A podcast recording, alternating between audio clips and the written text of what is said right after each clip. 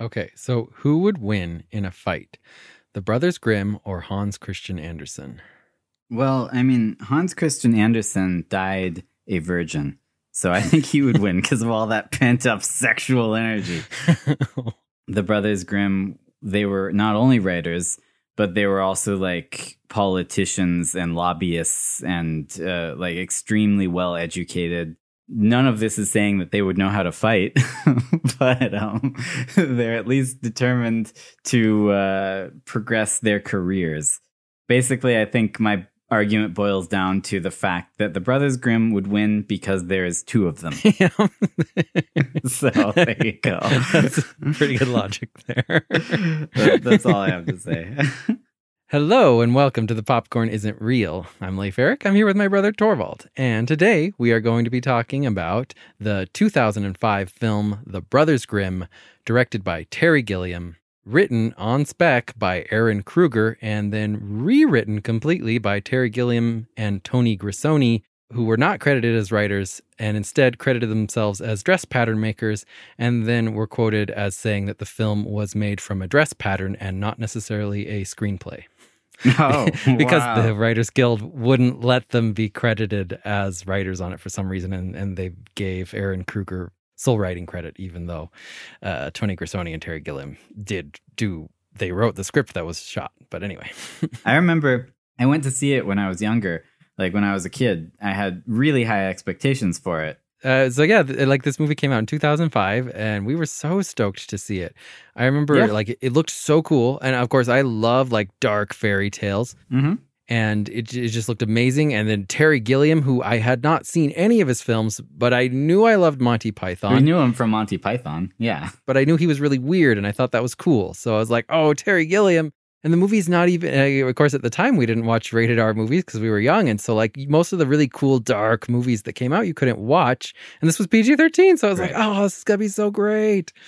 And it, well, it's interesting because every other movie, I think, in this specific weird dark fairy tale subgenre, which I would include things like Van Helsing with Hugh Jackman, Hansel and Gretel Witch Hunter, and The Brothers Grimm, maybe even the Underworld movies to some extent. They have a similar tone, but like none of those okay. movies are very good, you know? Like, No. they keep trying that.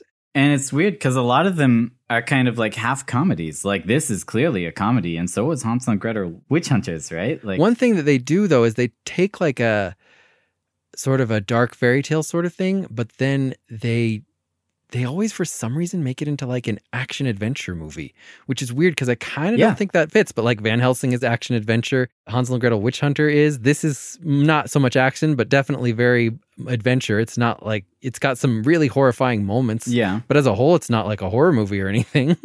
The very first thing they do is they're like, hey, guess what? This dark fantasy that you're here to see, actually, it's all fake. The Brothers Grimm, they're just scammers, right? Like they're the scam artists who scam people and they made up all the fairy tales. But then they turned it around after that and they're like, actually, it is real. And the Brothers Grimm are going to this forest to fight trees. The portrayal of the brothers after that point and for the rest of the movie was just kind of like inept.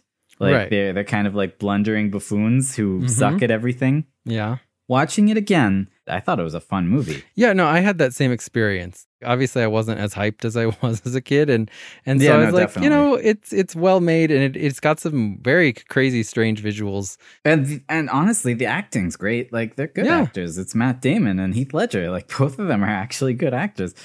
I thought it would have been really interesting to pit these unbelievably skilled scam artists up against like another group of master scam artists or maybe even like real magic.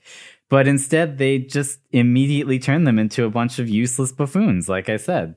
Well, how would you feel if I told you that this movie actually is about how the Brothers Grimm are quite possibly the greatest con artists and biggest geniuses that Germany had ever seen?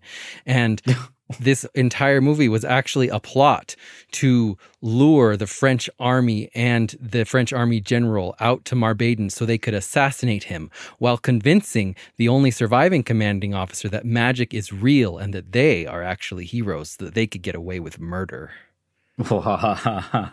Dude, okay, no, I actually I like this on a number of levels. So you're saying basically that this movie is kind of like young Sherlock Holmes where like Dude, yeah.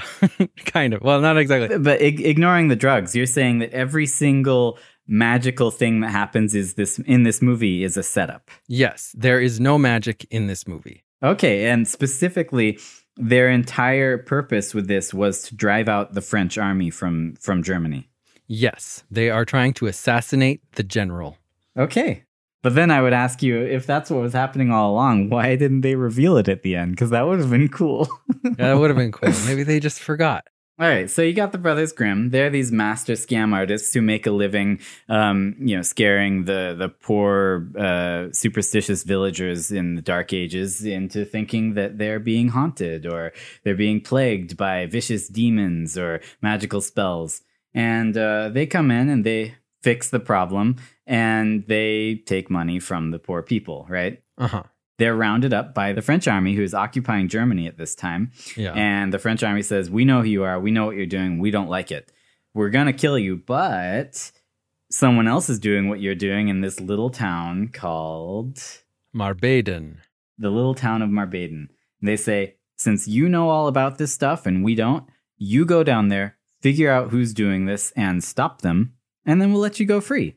The Brothers Grimm say, Great, let's do it. They go down to the town of Marbaden where young girls are getting kidnapped. They have a bunch of adventures down there. They find out that it's probably actual magic, and it's from this old queen who died 500 years ago, is trying to get resurrected.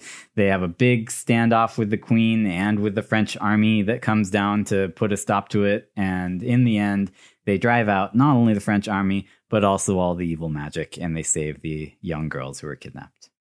The first thing I want to talk about for my theory is their first con. Okay, right. So the first con where he accidentally bought a bunch of magic beans that weren't magic. Oh, not that one. oh. No, I thought that was cool. That was a cool way to set it up, though. Yeah, yeah. Because it's like one of the defining moments of their life was getting conned. Will is one of the brothers and Jacob is the other. Um, but the first con that they do as adults is a witch. Let, let's hear it. What, what What do you want to point out about them banishing the soul of this witch? So they go, they're going to save this village from this witch that is terrorizing the miller. They go to the mill, and the miller is with them. The witch attacks. The entire barn is shaking, mostly the front door, but kind of seems like the entire barn is shaking. It seemed like the whole barn. yeah. Uh, the witch's clothes are like floating around her malevolently. She comes down from the sky. She's so evil looking, just like absolutely terrifying. it's full of smoke, fire, like things are being catapulted all around the room of their own accord. Yeah, she like force pushes both of the brothers backward. There's like an intense sequence where they're like almost gonna kill each other. Like the witch is forcing them to aim their weapons at each other, but then they manage to break free and shoot the witch with the arrow and kill her. Uh, she spins around with like smoke coming out of her, somehow turns into a bunch of snakes. The whole thing is very magical seeming. The miller seems to view it all and they tell him to go and bury the remains. And then afterward, it's revealed, oh, it was all fake. Except that the miller actually believed it, right? Like he was conned. The miller actually believed it. He left, and then their actors come out. It turns out one of them was like shaking the doors with a rope and making like thundering noises. Not just that, he was controlling every other device. You in know, the yeah, they have one- one actor was doing ropes everything. and pulleys and springboards. He was, and he was using the other actor like a puppet. He had him strung up Yeah, yeah. as the No, the other actor was Like, literally I mean, just a body. He wasn't doing anything. The most talented person in the world. I know, and he's depicted as being like, Like- really stupid. This guy, he's legit. like he did it all. he was throwing the Brothers Grimm around the room. like Every time we see one of their cons, it's important that we are actually seeing it from the illusion's point of view. Like whoever is being tricked by the con, that's what we're seeing. Right. And that makes sense because, like you said, as established in this movie, we saw that scene with the witch from the point of view of the mark until they dropped the act and showed us what happened. Well, and another thing too is that like they tell one of their actors to like watch out for the springboard, and like this big board just pops up from the ground, which is how they were catapulted backward by the witch. Right? They had these springboards. Mhm. That springboard is very visible. Like once it pops up, Yep. it's not hidden in any way. Like it was under hay to begin with, but like it just stays popped up. Right. So they're clearly masters of misdirection. Like they're not necessarily hiding all these traps, but people just are seeing what they want them to see because of kind of the whole the story they tell, right? They come into town, they tell the story about the witch. They pull people into their narrative, and then those people start to see only what they want them to see as part of the narrative. Yeah. I think they set up their cons way in advance because at the end of this scene, Will says, Have a couple days rest and meet us in Hamburg. Jake knows a legend of a bridge troll there. So they figure out a place that already has some legends. They send people there beforehand to kind of I apparently like dress up as witches and like scare people randomly so that then they can come in and offer their services to get rid of witches and trolls. Okay. They are playing the long con, I think, in different locations and setting things up in Hamburg and possibly in Marbaden. How are they not like filthy stinking rich? like why are they still doing this? The when they presented their price to the mayor, like he was like aghast. He practically like fainted because it was so expensive what they were asking for. Seems like you know two or three cons like this and they'd be set for life. I think that they are artists, right? And to Jake, it's all about thinking up the next cool story and the next cool con they can carry out, right? They spend so much money with the prep work for creating all these traps that they end up not making very much profit and they have to keep doing it, which is fine from like All Jake's right. perspective because I think he really likes doing this. He likes he creating wants to that keep story. doing it, yeah. Yeah. That's a good explanation. And honestly, like the stuff they used, even today would have cost a fortune. like Yeah, so back then when you couldn't get anything mass produced, like geez. right, right. So after this witch scene, we do we cut away to Marbaden and we see Red Riding Hood getting kidnapped. And this is the next thing that I was going to ask you because this happens before they get to Marbaden, before they're even arrested by the French. Mm-hmm. But clearly, there's some superstitious things happening. Like, Right, yeah. I don't know whose point of view it's from. It's either the little girl or I guess maybe the old man. Little Red Riding Hood, she's walking in the woods and picking berries. She pricks her finger. Something's watching her. A wolf howls and she starts to run away. And then a living, moving tree is blocking her way. hmm So if she saw this, then either there are living, moving trees in this forest or someone was there to make it look like there were hmm and that's going to have to be explained. Yeah. Now, eventually, she gets out of the woods, but something lands on her. hmm Like we're we're seeing from the camera, the camera is from this thing's point of view. It lands on her, and she screams while the old man calls out to her. And all that's left after that is her little Red Riding Hood on a tree. So, whose point of view is this from, and how did the brothers pull it off without Right, being right, there? yeah. So then that's a good question. Whose point of view is this from? I would say this is actually from no one's point of view. I believe that there are people in this village who are already doing the setup work for the Grimms. There are people who are taking Okay. these girls, and I actually believe that the young girls are complicit in the scheme.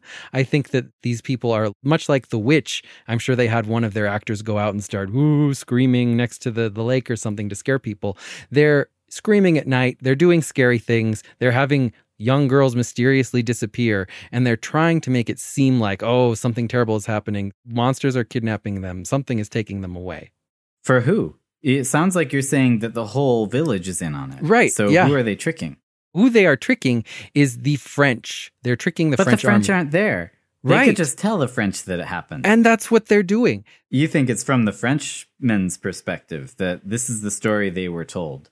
Hmm Yeah, and it's because it is in this village's best interest. The village wants to get rid of the French, and they want their region to be liberated from the French. Okay, so you say everyone in the village is in on it. Does that include Angelica, the trapper woman who they meet there? Oh, absolutely. Yes. Oh, Angelica's the most in on it. She's the one who's doing have everything.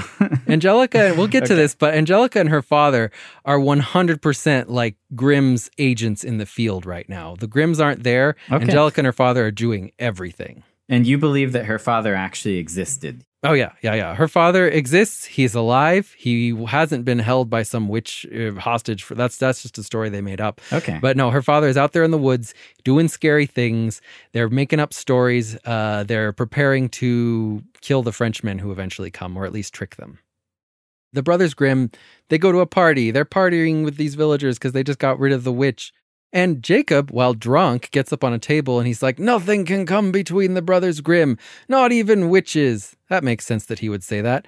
Not even animals in disguise. Well, that's something that happens later in this movie. Doesn't make sense that he would say that. Yeah. Not even murderous queens. Hmm, that happens later in the movie too. Yeah. Why would he say that? Certainly does. Well, it's because they're already planning this con and he's drunk and he's just kind of giving away their secrets, Yeah. which is why Will gets mad because he's talking about animals in disguise and murderous queens. That's part of their next con. Don't give it away. But also, it could just be because Jacob starts talking about how much money they're making, um, which I think would be the general viewer's interpretation of this scene.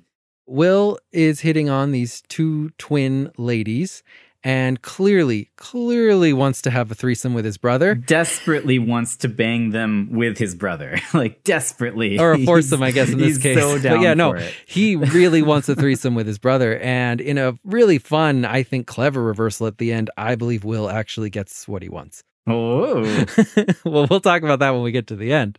Um, I'm uh, I'm looking forward to it. what he's clearly turned on by is siblings in bed together. That's his thing. That's his kink. And he really wants true. his brother to be one of those siblings.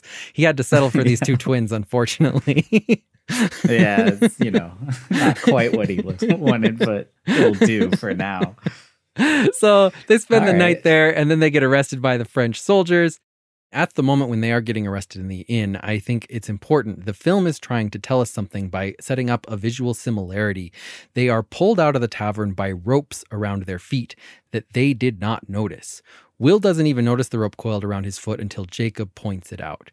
And this is going to be a recurring motif that happens again later in this movie. Well, I want to point out here, as they are arrested by the French and taken before the general, they meet the master torturer. Cavaldi, Mercurio Cavaldi. And he's actually Italian, not French. But he is a French official, even if his nationality is Italian. Mercurio Cavaldi takes the brothers to General de la Tombe. They're in a bad situation. Their actor friends are getting tortured by snails in boiling water. And you think none of this was part of the Brothers Grimm plan? Like they're they're taken completely off guard here, and they didn't expect their friends to get tortured. I think they're smart enough that they would have wanted to avoid getting like captured and put in a like you have to do this or you'll die situation. But they end up in this situation and the thing that they were already planning can still go off and now it's even more important that it goes off without a hitch. Since you're talking about how Cavaldi, like he says, the Bambinis are getting captured, I thought this is really interesting. Uh, Cavaldi, the torturer, like this evil, sadistic, weird He loves person, kids. he seems to actually genuinely care about the kids. Yeah, and, And not in like a weird creepy way either. he just No, no, he cares about them. Like he's worried about these kids. He's like a really complex character. Like I at first I didn't like him at all cuz he's weird, but as the movie went along I loved him cuz he's weird. Yeah, he's he's one of the most surprising parts of this movie. Terry Gilliam calls him a torture artist, but really he's a tortured artist. I kind of think that Cavaldi is Terry Gilliam. That was actually my thought that I had too was that because Cavaldi is such an odd character and Terry Gilliam is so odd and his co-writer was Tony Grisoni with an Italian name, I figured that one of the main things they added when they rewrote this script was probably Cavaldi. I think so too. At this point, the brothers Grimm arrive in Marbaden. They know they're in trouble. They've been setting up this con in Marbaden, but I don't think they were necessarily expecting the French to be there so soon and also have them as their prisoners. So you think they're forced to jump the gun, like Right. they weren't actually ready to go yet? Yeah, and their plan is going to have to change, but they can't talk to anyone about it, which is going to force them to speak in code. and when they first arrive, Will says in a very loud voice to his brother, Hey, well, why don't you look around and see if there are any French soldiers? We wouldn't want to run into any French. He is telling the villagers who are in on their con, look out, we came here with the French, right? They're here early. Yeah.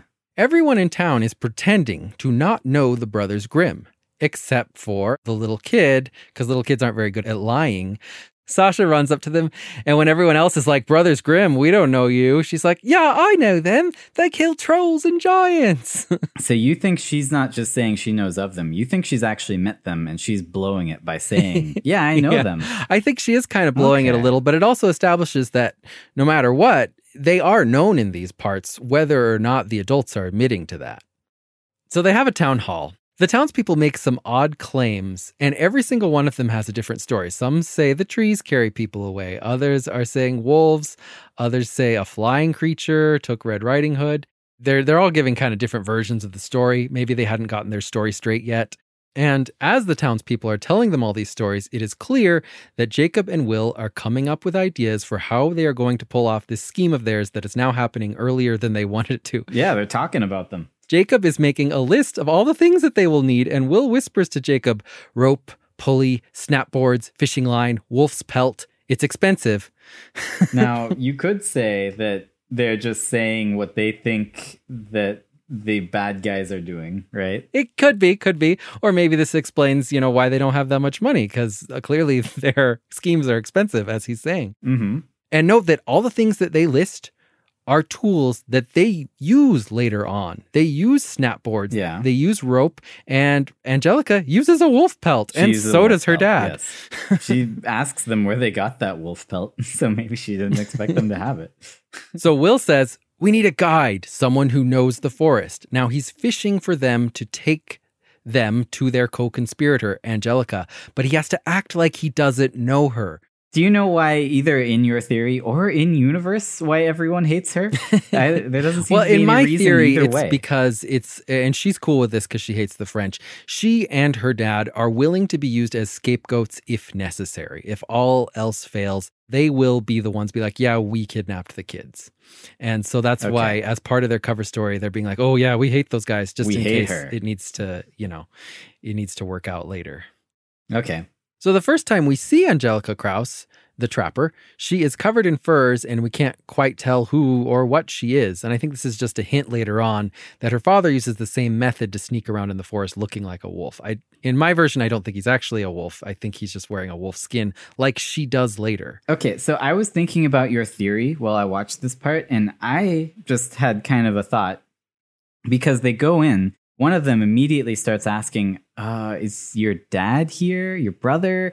Like. I thought that they had originally planned to work with the dad, Yeah. not with Angelica. I think you're right. the dad was out in the forest at the time and she was in town and right, it, it kind of got setting flipped. up. They weren't supposed to be there yet. so I thought that maybe things were supposed to go backwards, but they had to just kind of roll with it this way. Maybe she was supposed to be the one out there being the bad guy, and the dad was supposed to be helping them, but they had to roll with whatever they were dealt. So Right. So they have a conversation for Cavaldi's benefit. He's with them in like every scene, so they can't ever talk about any of their plans. yeah, They have to introduce themselves because she knows who they are. But if she acts like she knows who they are before they've introduced themselves, then that'll seem weird. So they have to be like, they have to let her know clearly and quickly that the men who are with them aren't to be trusted, right? So they quickly launch into, you know, like, this is us. We're the Brothers Grimm. You don't know us, wink, wink. yeah. Also, they say they vanquished the Frog Boy and the cannibal chef of the Gingerbread House of Terror. Whoa. Now, I don't know exactly what happened there, but I'm just saying clearly they've done some pretty intense cons hmm if they had to make like a gingerbread house of terror. I would go to that Halloween haunted house. then, for no reason whatsoever, Cavaldi starts acting weird and threatening toward Angelica. Yeah, he does that a lot in this movie. One thing to note about Cavaldi, especially in my theory, is that he has very good instincts. Yeah, he's very. I think he in- knows intuitive. something is off about Angelica. I agree. He's not sure what, but he knows he doesn't like her. And I think this is true no matter how you watch this movie. Either way, Cavaldi suspects Angelica clearly. Like, whether he should or not, he does. but in the normal movie, what is he suspecting I don't know. her of? I mean, he probably, I guess you could say he suspects that she's working with the bad guys who are quote unquote haunting the forest. And in effect, according to your theory, he's right. she is. the bad guys are just the Brothers Grimm. Angelica takes them to the forest. And so here's a problem with their plan Angelica is not really an actor. She's more of a trapper. Like, that's actually what she does. She was working with her dad. She's kind of filling in for him while he was setting up traps. And I don't think she necessarily knows exactly what the whole plan was. And she's not quite doing what the Brothers Grimm want. When Will introduced himself earlier, she didn't introduce herself. So, very loudly while in the forest, Will introduces himself to Angelica twice until she Yeah. tells him her name. like, he's like, I'm Will. And she says nothing. And he's like, I'm Will. And finally, she's like, I'm Angelica. Because, like, he might accidentally say her name later, and then Cavaldi would know. So he needs her to introduce herself. So he, he introduced himself not once, twice, but three times Dude, no, no, before no. finally she gets the message. she's he she's just really cold and he just likes her so he's trying to get her to tell him her name Will, at this point, knows they've arrived too soon, has no idea what has been set up and what has not, and needs to get information from Angelica, but in code. So he says to Angelica, he's like, uh, you know, uh, nine times out of ten, there's a human perpetrator. Gotta have a hideout. He's got to have a base of operations. For example, this cave here. he's trying to figure out what her dad has set up. he's also clearly asking her with that first line he's like have nine girls been kidnapped or have ten he's like where are we in the schedule that's really good So he's talking to her in a thinly veiled code, very thinly veiled, I would say, and um, telling her that her father needs a place to hide and come out and set traps, and that that cave would be a really good place for him to hide. He's essentially revealing the whole plan right in front of the French without actually revealing it. but then how does she respond is she helpful No, she's not. She's never And that's another thing about Angelica. She's not helpful, but I think that's because she's not a people person. And she wasn't expecting to have to Right. deal with the brothers. She's Grimm. not an actor But she has to now because they're here. And now she's the one that they know. Maybe they were going to be dealing with her dad and she was going to be the one in the forest, but that's not how it worked out. So they got to go with it now without the ability to be able to even tell each other anything. mm-hmm. I mean, this is really suspenseful if they had done the story like I this, know. right? but it couldn't have been suspenseful because they had to have revealed it at the end, right? It would only be Yeah. suspenseful on second viewing. it's true. Still great though. I, I someone should actually make this movie. Like this is this is real good. So Angelica convinces them to get rid of their horses because, as she says, even animals wouldn't go this way. Animals do go that way later. She's totally lying, and it's important to their plan that their horses be unguarded. Then she tries to get the French to get rid of their weapons, but they won't. and like clearly she's just like, man, it'd be better if these French didn't have their weapons. Uh-huh. now, Will reassures her, saying, We work with other tools, Angelica. And then they take out their The like their other tools thing, they have. But what he's saying is like, we work with tricks, Angelica. It doesn't matter if they have weapons. That's fine. The plan is still good. We'll do what we ca- we were gonna do to begin with. You know, we have other tools. All right, I like it. Now, you're saying that they left the horses unguarded specifically so that her dad could interact with them? Yeah, so he can specifically poison one and make it go crazy. Then this actually is really good evidence for your theory because why would she tell them that horses don't go that way? Why would she lie unless they need to set up some more tricks? I mean, that's pretty good. And then a lot of what happens in the rest of this scene as they kind of go to the tower is uh, them sort of just setting up the mood. Like Will takes out this weird device with a tuning fork, and then Jacob kind of gives a look of apology to Angelica, like, "Sorry, we've we got to set up the illusion here," um, and Will being like, "It's safe to proceed." And if you think about it, why would they be doing this? Because they have no one to trick. Like they're just here to catch the tricksters. Yeah. The Frenchmen know that they're con artists, and they have no need to scam Angelica in the, Right. the movie uh, as viewed by a normal viewer. So what are they doing? Right. Uh huh. and then Will notices that there are crows here, and he's like, like this stupid Angelica, you you you you said animals couldn't go here. Mhm. So he's like, all right, well, I better like I better point it out before the French notice, right? So he's like, I thought you said animals don't come here. And then Angelica covering says they don't drink from the spring, changing her story completely and also clearly just trying to freak out the French because she sees right next to her they're drinking They're from the drinking, spring. Does anything happen to them because they drank from that spring? No, nothing at all. No. There's no reason not to drink from that spring. She's just trying to freak the French people out while distracting them from the fact that she lied about the animals. And that spring canonically in this movie connects to the well in the village, which everyone drinks from, even her. so, yes, everything drinks from that spring. yes, it's true. Jacob is also trying to establish the mood. He's like, Are you getting a sense of dread? It's almost like a smell. And then Cavaldi walks past them and says, Death. And this is when Angelica and I think all of them notice a problem with their plan. Cavaldi is not afraid at all. right. They weren't counting on the French official to be A, actually Italian, and B, a master of the torturing arts.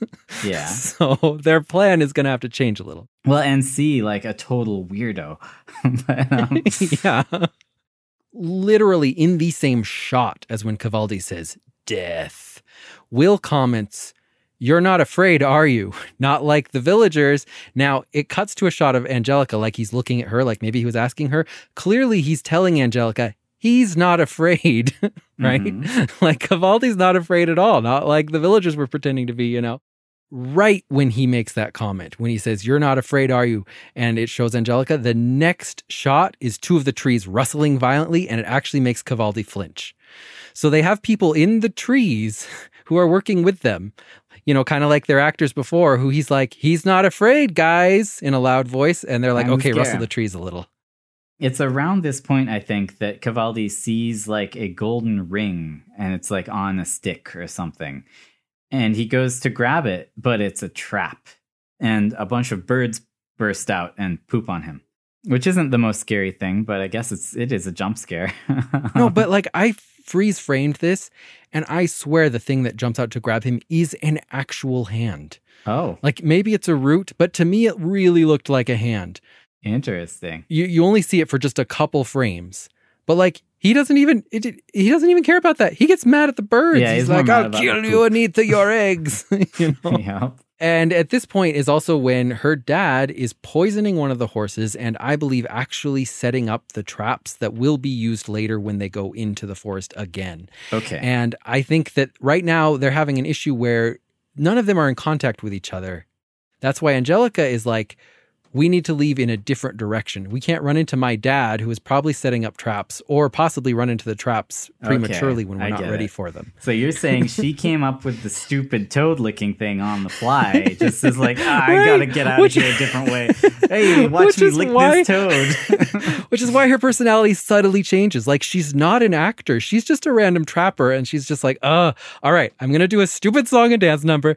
Oh, tell me your story, Mother Toad, swinging around random. This is the only time she does this in the whole movie. Uh-huh. And she has a different personality in this one scene. it's because she thinks it's stupid. She's like, this is dumb.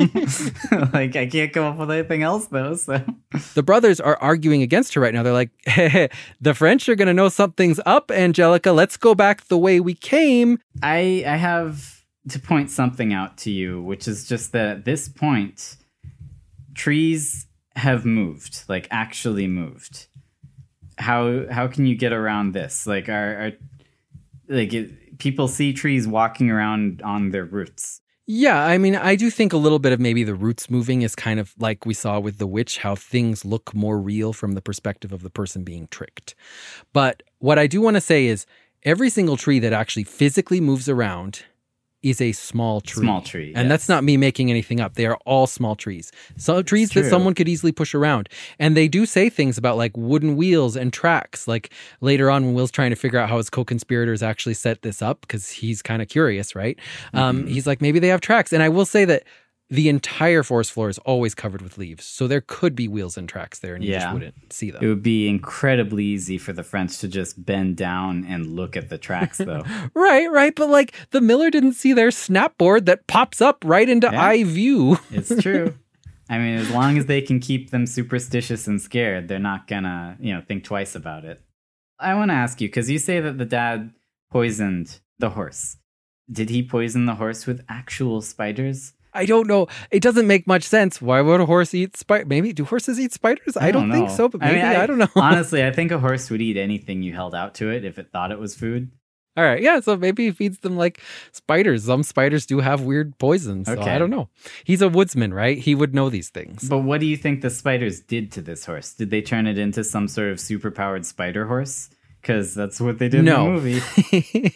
yeah, yeah. We're, that's the next uh, the next part. But uh, uh, no, I don't believe that it did that. I believe all it did was make the horse bloated and angry, and so it ran away. Okay. There is a moment where they do get to talk to Angelica alone, just briefly when they come back, and she's saying, "I'm not going with you tomorrow," which I think is because she's like, "Dudes, I gotta set up more traps, guys. Like I can't always be with you and Cavaldi." hmm a little girl hears a voice that's like, Help me. And she comes out. She sees a crazy horse that was drugged.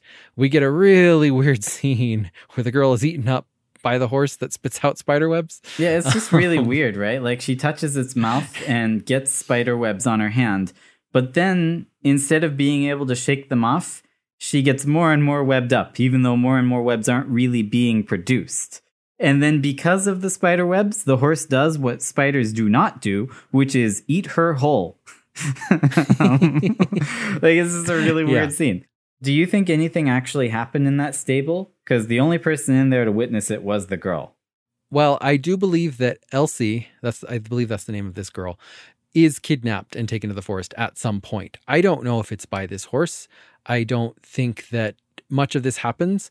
And also, when the Brothers Grimm come out to check on the screaming horse, we get a just a straight up weird scene where this little girl is like somehow they see into the horse's mouth. Yeah, they can see its down its throat. Yes, and they can see there's a little girl in there.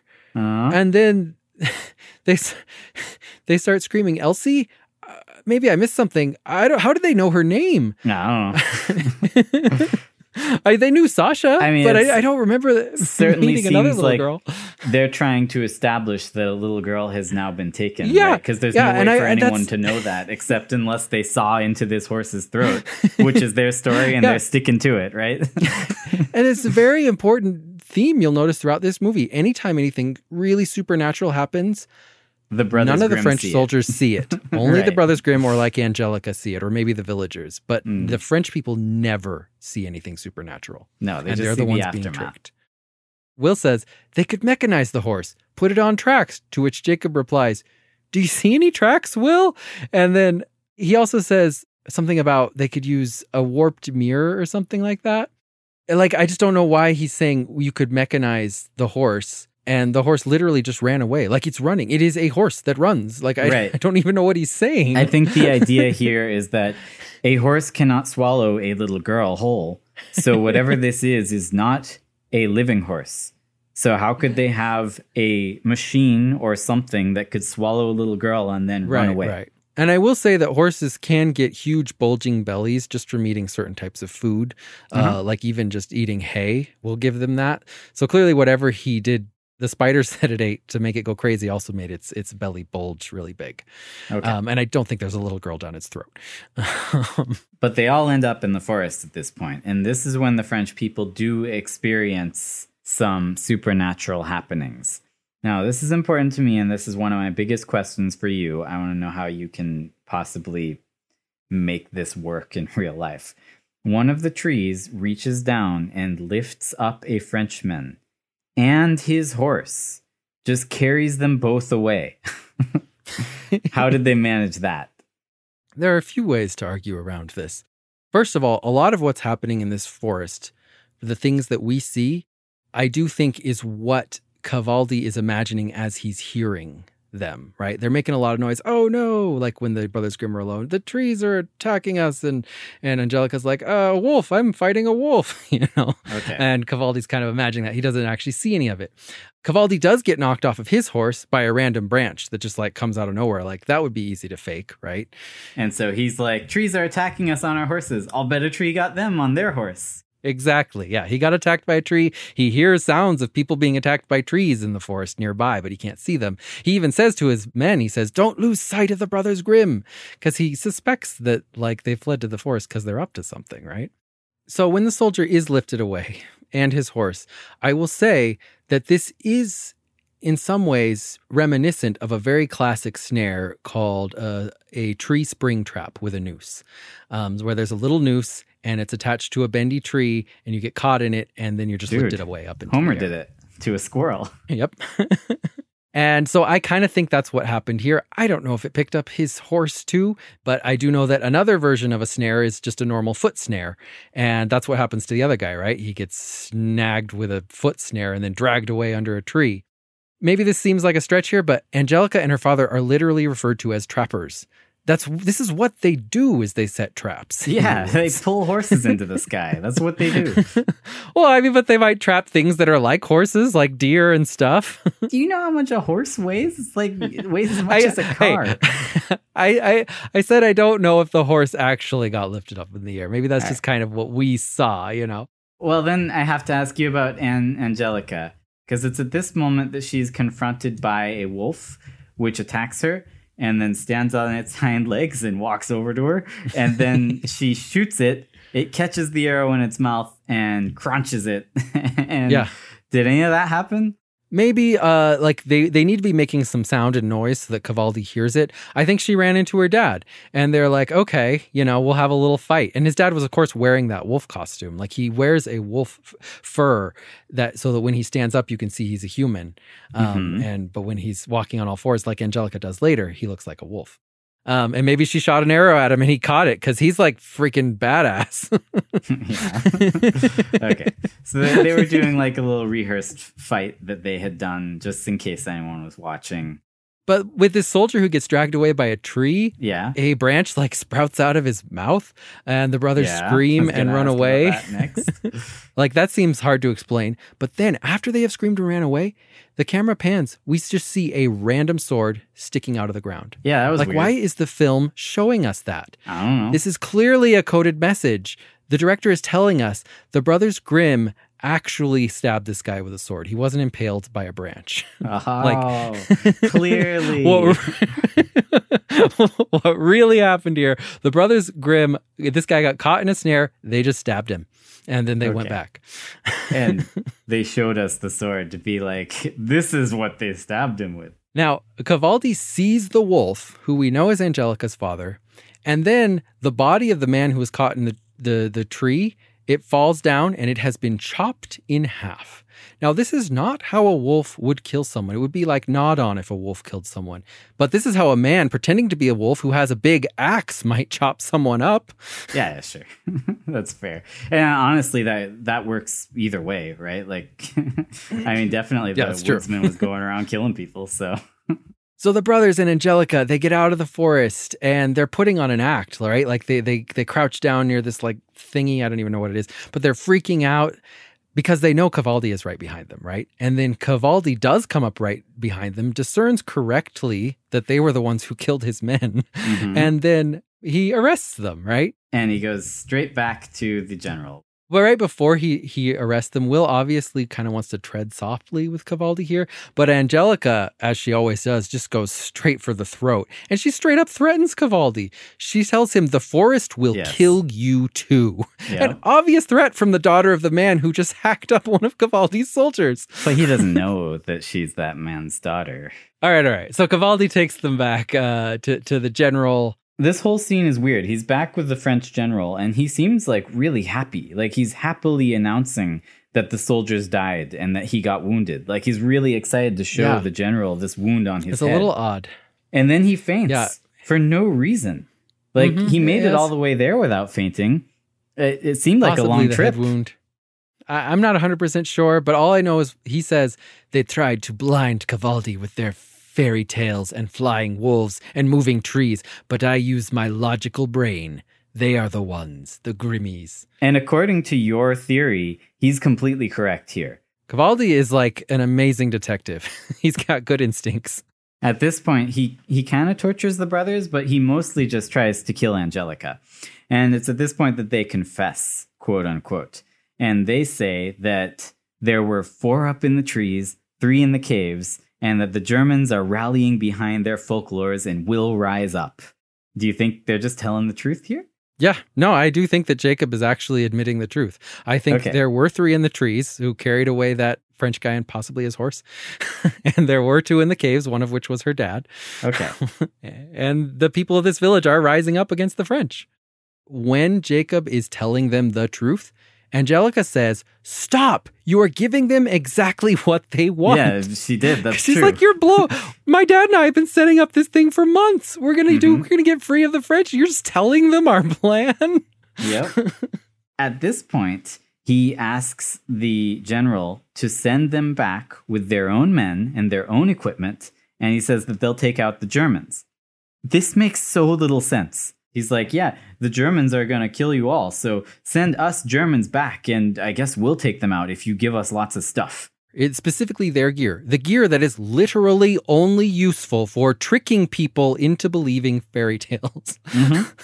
Yep. like, Jake is just an amazing con man, right? Like, he got the general's confidence. The general just gave him what he wanted somehow. well, at this point, they go back to Marbaden and they have all their stuff. Jake is totally committed to not only the con, but like kind of the whole backstory, the whole fairy tale they're trying to tell and convince the French people of. Will wants to get out of there. He's like, dude, this sucks. We were almost killed. Let's get out. Right. Like, and them being tortured was not part of the plan, right? Like, No. they thought that Cavaldi would be a lot stupider and more scared than he is, but Cavaldi's a genius. Yes, and he's freaking cold as ice, dude. He's he's one level-headed dude. So Jake goes in, and this is interesting. He goes in and starts talking to Angelica about the fairy tale story. And at one point, he even starts laying out papers in front of her. Now, they might be Angelica's sketches, or they could be plans for their Oh. con. He's like, these are the traps I want you to set up. exactly. Will says, We cannot fight an entire forest. What he's saying here is, we cannot fight as an entire forest, i.e., Oh. pretend to be an enchanted forest and kill a whole French army. I mean, they they do though. yeah, no, they do. And he says, The thing is, I can't. And then Angelica finishes his sentence and says, Protect him. My father thought he could protect his family too, Will. Meaning that I think this all started as her father's plan to get rid of the French. Like he kidnapped his own daughters first and then got the other villagers in on it to try to get the French here. And he's the one setting up all the traps. And this is all his plan to protect them. Cavaldi, who must suspect that Angelica was part of this whole scheme, decides to keep her in the village while the brothers go to the forest. Jake gets mad and he rides into the forest all alone, starts building a catapult, testing it out with the actors who they now have working with them. So he's testing it out with this dummy that they have. Now, I thought it was interesting that they have this dummy dressed up just like him. So Will shows up and they catapult what looks like Jake up toward the tower. And he's like, Jake. And then you get a shot of a person, like a stuntman, actually falling. Like I, I went through this Yeah. frame by frame. No, the guy's got real hands. It's It's, a not a real person. It is not a dummy. Will runs up to it, turns it over, and It's it a is dummy. a dummy carved out of wood. Doesn't even look remotely real. But it would if you were expecting to see Jake. This is absolute confirmation of my theory that like there are lots of parts of this movie where you see what the illusion is and not what it actually is. Whatever the Yes. person being tricked thinks they see. Right here, they weren't even trying to create an illusion. It's accidental, right? Like Jake is just testing the he's just testing the catapult. And that has to be intentional. Like it would be cheaper definitely. to just drop a dummy than a stunt person. like why Yeah. actually film a real person falling? Like from the director's point of view unless he had a reason. It's important to note at this point that the actors who are with the Brothers Grimm, they say, we need to go get more gear. So they ride back to the village to go get more gear. Before they get back to the village, and while the Brothers Grimm are still in the forest, something amazing happens in the village. Oh man. The scene that everyone remembers from this movie. Dude, I certainly remembered this scene. I mean, like if you look on YouTube, like the first hit is like the Brothers Grimm mud monster scene. Yep. The comments on the YouTube video are all like, "This scarred me so much as a kid." It's burned into my mind. The scene is fine right up until the end when the mud monster eats the little girl, causing it to become a gingerbread man made of mud, which then takes a bite out of itself, announces, Mmm, I taste good, and good. runs away laughing. It would not taste good. It is not a gingerbread man, it's a mud man. And why did eating the little girl cause it to become a gingerbread mud man? okay, no. So just just tell you what's going on. So Sasha, she's you know by the well. She she's one of the little girls of the village. She's drawing some water, and a crow calls out Sasha, Sasha, and then falls into the well. She pulls it up in the bucket, and it seems dead. But then it just splashes her with a little bit of mud, and she falls on the ground, writhing. And one of her eyes is in the mud on the ground, and then we see her face, and her face is missing. She's she's just got skin where her face should be, and Mhm. she's uh, writhing around. Well, the well by itself lowers and then raises the bucket to let out a tiny little mud monster. Mm-hmm. It takes the girl's eyes and mouth and they end up on its face and it follows her as everybody watches. The old man, he pulls out a gun and shoots the mud monster and like in half, so only his legs are left stumbling around as Sasha tries to flee to Angelica. The actors have only just arrived back in town right then. Mhm. Well, the mud monster is walking around. Angelica gives Sasha to Cavaldi, and he holds her close to him in the house, trying to protect her. Once again, he is very dedicated to protecting kids. Angelica knows this and she's playing on this. Now she's sitting in his house as his prisoner before all this goes down. And she's kind of trying to get him into the mood for this next part of the con because she says, The great Cavaldi, children in danger, and here he is hiding out. Like she's reminding him that he really know. loves kids. He hated and then she's that. to give him the chance to, to save a kid here in just a sec. I thought that was interesting because he wasn't really hiding out and he didn't seem scared. He was holding No. her hostage and like throwing knives at things. Yeah, no. trying to intimidate her, I guess. I don't know. This is where it gets really big because a lot of crazy, fantastical stuff has happened, and you could, I guess, say Cavaldi didn't see it. And that's why it's able to, you know, we're able to have mud monsters and faceless little girls. The faceless little girl is now in Cavaldi's arms. He can Uh-huh, clearly see that she's faceless. The mud monster reaches its arms under the door and across the entire house to grab the faceless little girl, pulls her back, breaking the door, and swallows her. And before Uh-huh. Yeah. Cavaldi's eyes, becomes a gingerbread man, eats its arm, and runs away. So how did they Yeah. manage to make this happen? Now, I just want to say so when all this is going on, Cavaldi asks, What is happening? And he looks out and he, from a distance, sees Sasha with her face covered in mud. That's all he sees to begin with. Then, Angelica, I have no idea why Angelica does this. She hits Cavaldi and escapes the house, but she is not trying to get away from Cavaldi. She's trying to save the little girl. She hits Cavaldi, runs away to escape, grabs the little girl, then gives her to Cavaldi? Why? Why give her to Cavaldi? Because he's the police. I just like the guy holding her hostage that she's running away from. Why not give Sasha to her dad or someone? No, she gives him to Cavaldi because she wants Cavaldi to see her because she has set up this part of the con. Yeah, I mean, it's true. Her dad was like right there with a gun. So she could have just gave the kid to the dad. After she gives Sasha to Cavaldi, she specifically says, Take her inside. Then she closes the door. So at this point, Cavaldi can't see anything of the mud monster while it's like wandering around and getting shot.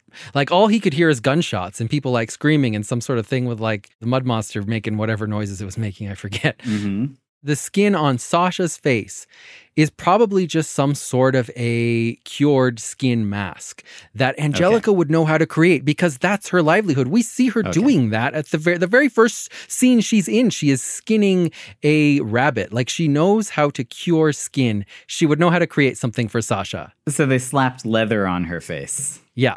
So the door is closed at this point, and the other people in the village are Angelica and the two actors. Like, how convenient that the two actors arrive just at this point when they need to do a lot of voice acting while Cavaldi is inside. What do you mean voice acting? Like, mm, I taste good? Well, yeah, things like that. Yeah.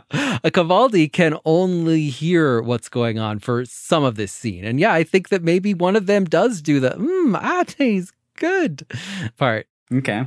Two arms reach under the door, grab Sasha from Cavaldi, and pull her out, breaking the door in the process. Now, we've already been told how this could work. Like, oh, how does this work? Well, guess what? The movie told us. Will and Jacob were pulled out of the inn at the very beginning by Cavaldi. This is them getting back at him for how he did this to them at the very beginning. Now, Will only noticed a rope wrapped around his foot because Jacob pointed it out. In this movie, it's very easy for people to just not see ropes, especially when crazy stuff is happening. When Angelica gives Sasha to Cavaldi, she is attached. There are like probably muddy ropes attached to her that Cavaldi just doesn't notice. And then they yank Sasha out the door, which is like probably Wow. a breakaway door that they set. Sounds painful to be yanked. No, no, it's, it's like a sugar door. glass door. Yeah, I can I can actually go along with that. Once they start pulling the ropes, they kind of rise up and he sees them covered in mud. He's like, "Mud arms." I'm not sure how much Cavaldi can see of the rest of this scene. I do know he would have a very limited view through the broken door. Right. Well, he is literally at the back of the house. So whatever he sees is going to be small and through a door. I do think it's possible they have someone covered in mud who jumps around saying things like, can't catch me and I taste good. you know? Wow. Why else have it be a mud monster? If this was really Ah. magic, then the people making, I'm talking about the people making the movie, they would have had it be a gingerbread monster like they clearly Yeah, they wanted. The Mhm. only plausible explanation for the mud monster is that the villagers couldn't make a gingerbread monster. Mud is easy to find and can be brown and somewhat bread like, so that's what they used. Fair enough. like, I see no other reason for it being a mud monster instead of a gingerbread monster, other than the, like, the, the filmmakers knew. They were like, okay, these. These people wanted to make a gingerbread monster, but they couldn't, and they're just working with what they got. They got a lot of mud. They're just poor mud farmers, like in Monty Python. You're hurting your own theory. Stop it. The mud monster is CG. They could have made bread if they wanted. Yeah, they no, chose mud. Well, that's a pretty good explanation for what was happening there. I, I mean, I would love to believe Terry Gilliam put this in just to be weird. But at the same time, I'm like, I know they had a lot of arguments with their producers. Maybe this was like originally they were going to do one of the actual Grimm fairy tales, like the Seven Ravens, or there's another one called The Raven. And then someone was like, nobody knows that. Let's do the Gingerbread Man, who yeah, which is interesting because the gingerbread man is not by the Brothers Grimm. right? Like, but clearly they were going to do something with ravens There's to begin with. And no then reason to have it be a mud monster. it's a gingerbread man. I do know that like Terry Gilliam delayed the release of this movie many, many times because he wasn't happy with what they were doing. Could have had something to do with this extremely expensive CG sequence they probably had to make of a gingerbread man that wasn't supposed to be there. I don't know. he talked about it as if he wasn't the reason for the delay. He was specifically addressing the visual effect at the very end where the queen turns into a mirror and cracks, like sh- her face cracks. He was like, Yeah, that, that was one of the hardest effects we ever had to do. It was really difficult. Right, yeah. And he said specifically, thank goodness that the movie was delayed because that gave us the chance to actually do that effect. Like he acted like someone else delayed the movie and he was like, oh, good, let's make use of this extra time. So Will and Jake are using a pulley system to get Jake up the tower. How did they get that pulley system set up without actually first getting to the top of the tower? What's going on here? What's really happening here is that the Brothers Grimm are just setting up something they need for later in the tower because this tower is going to be important for their long con. And then, just side note, when Angelica's dad arrives, Will just casually does like the most insane rock throw ever. like they couldn't even Yeah. catapult someone up that high. He just just casually throws this rock up into the window. Then it changes in a 90 degree trajectory, flies across the room and hits the mirror. Yeah, it was a good throw. I think is good evidence that this whole sequence inside of that tower doesn't really actually happen because the physics of it don't even make any sense. And I do think that this scene is sort of like their cover story they're making up to tell to Cavaldi later. And the reason why I believe that is because they need to make sure Cavaldi knows they weren't the ones kidnapping the girls, right? Right. They're like, we were doing all this crazy stuff. We set up a pulley system. We we Right, pulled yeah. ourselves up here.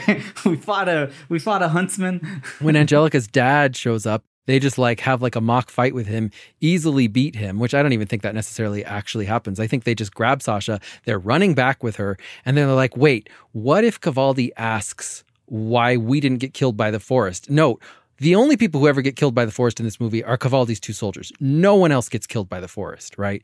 Like, I think that's a little strange. So they're just like, uh, I don't know. Uh, quick, Angelica's dad, uh, give us your axe. We'll just be like, it's an enchanted axe. And the forest won't kill us if we have an enchanted axe, right? And so Wow. they get back to the village with Sasha, lay her down in the middle of the town square on like a bench. So everyone can see her and see they rescued her. As if to say, like, hey, look, we're the good guys. We did rescue the girl, Cavaldi, that you were just like, you know, you didn't manage to save, right? And then the French army shows up. And Cavaldi comes out of the house with Angelica, who is now tied up and gagged.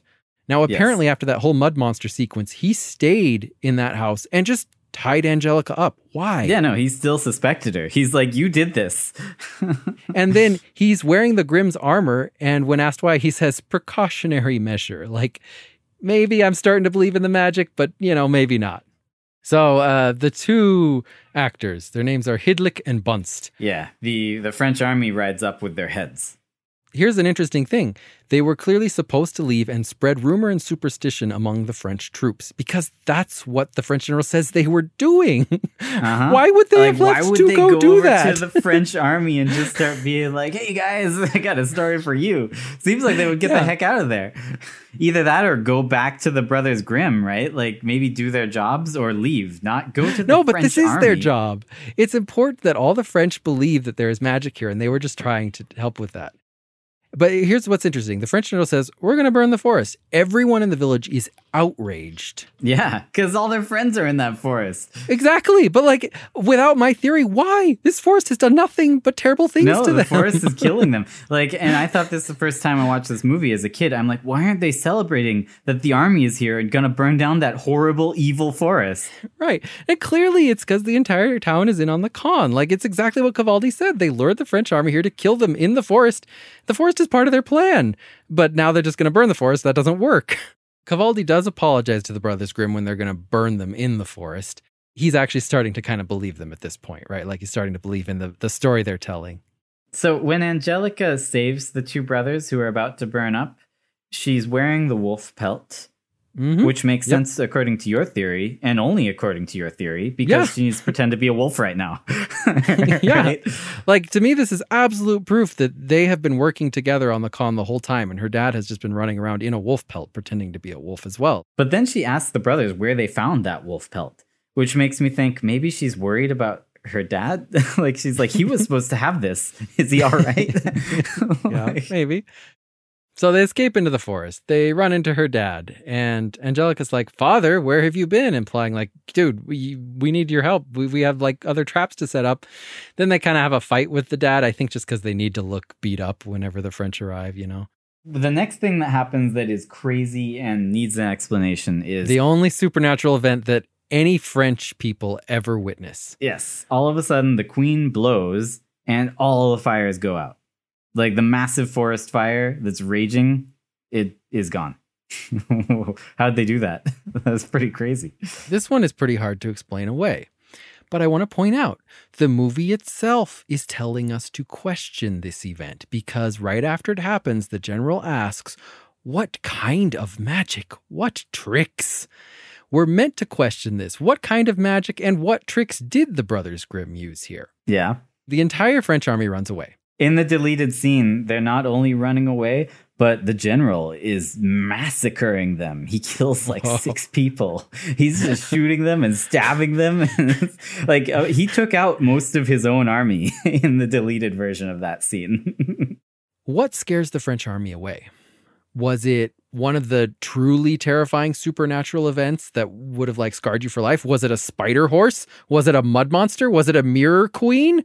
No, it was just some smoke and some like fire going out, right? Like if magic really is real, why wasn't it something big and magical that scared the French away? Why is it that the only supernatural thing the French ever saw was just fire going out? And putting out an entire forest fire just with a snap is pretty impressive. That's pretty magical to me. It is, it is, I guess, but you know, it's no, it's not a mud monster eating itself. I mean, that's scary. All right. So you think maybe they had like a bunch of people with billows set up blowing billows at the fire, which would have just made it bigger. Well, let's let's just talk about what we know about the Brothers Grimm. They have a lot of strange inventions. They have large mechanisms like catapults. We also know that they have some sort of explosive device because later on the tower blows up from the witch at the very beginning, one of their actor friends, he's like pulling on ropes that are making like the door shake and making noise. There's nothing that I can see that would have created the wind that was making the witch's robes and hair billow around her all malevolently. But I yeah. believe they do have some sort of device that we don't see that can create wind. And also, the witch she billows out as she's dying a whole bunch of some sort of smoke matter. I don't know what it is. I think it's possible that they created some sort of explosive blast, like they do later when they blow up the tower, that created wind and smoke that was able to extinguish the fire because uh, the smoke was, you know, there wasn't enough oxygen for just a minute. Now, I know that sounds hard Okay. to believe, but it was actually just a very small section of the forest that was on fire. Now, Yes. like these people can move the trees, and they probably, like, I mean, her, her Angelica's dad has an axe. They probably carved out a section of the, of the forest so that the fire maybe wouldn't spread that far. I don't know. This is what I was going to offer as an explanation here is that what they probably did, because they could have guessed that if the French army does get involved, they're probably going to burn down the forest. What they could have done is create what's called like a fire line or a fire control line, um, where Yeah. they just, and this is something that firemen actually do. If there's a fire coming, you cut off, you, you just cut out the forest, you cut out the grass, you cut out everything in front of the fire so that it won't spread to the forest behind that line Right. um, which they could have done. And if they'd done that, it would have looked to the army like the fire was raging and then just kind of burnt out. But it would have taken hours still because they're have taken a while. trees. They're full Yeah. trees. So yeah. Yeah, maybe they watched but it for know. a few hours. Yeah, yeah, and then just just got utterly terrified. What fires go out? well, no, like you said, they made explosions and stuff, right? Right, So yeah, yeah, yeah. it wasn't just the fire went out. The fire went out Right, right. and there So- were explosions. Right, that's possible that they waited a while. The fires were gonna go out anyway. Then they created some sort of big wind explosion with some noise and and you know smoke, and then the fires were out, and then the you know the French got scared and ran away. exactly. Uh, yeah, they find out that the brothers Grimm escaped. Uh, the general goes with Cavaldi and his like. His uh, his helper dude. his helper, who looks like a total sissy, but turns out to be like a total psychopath. Yeah, he's, he's crazy. He's, like that guy was pretty surprising. He's, he's like Cavaldi almost. He just wasn't featured very much. The general, he orders Cavaldi to execute the brothers Grimm, and he refuses and resigns, at which point the general shoots him, and he dies. Or does he? anyway, Right, right. Um, no, he doesn't die. and this is just in the movie. He survives because the bullet hit the armor, the brothers Grimm's armor, and then a tree grabs the general's leg, which allows Right. them to get away.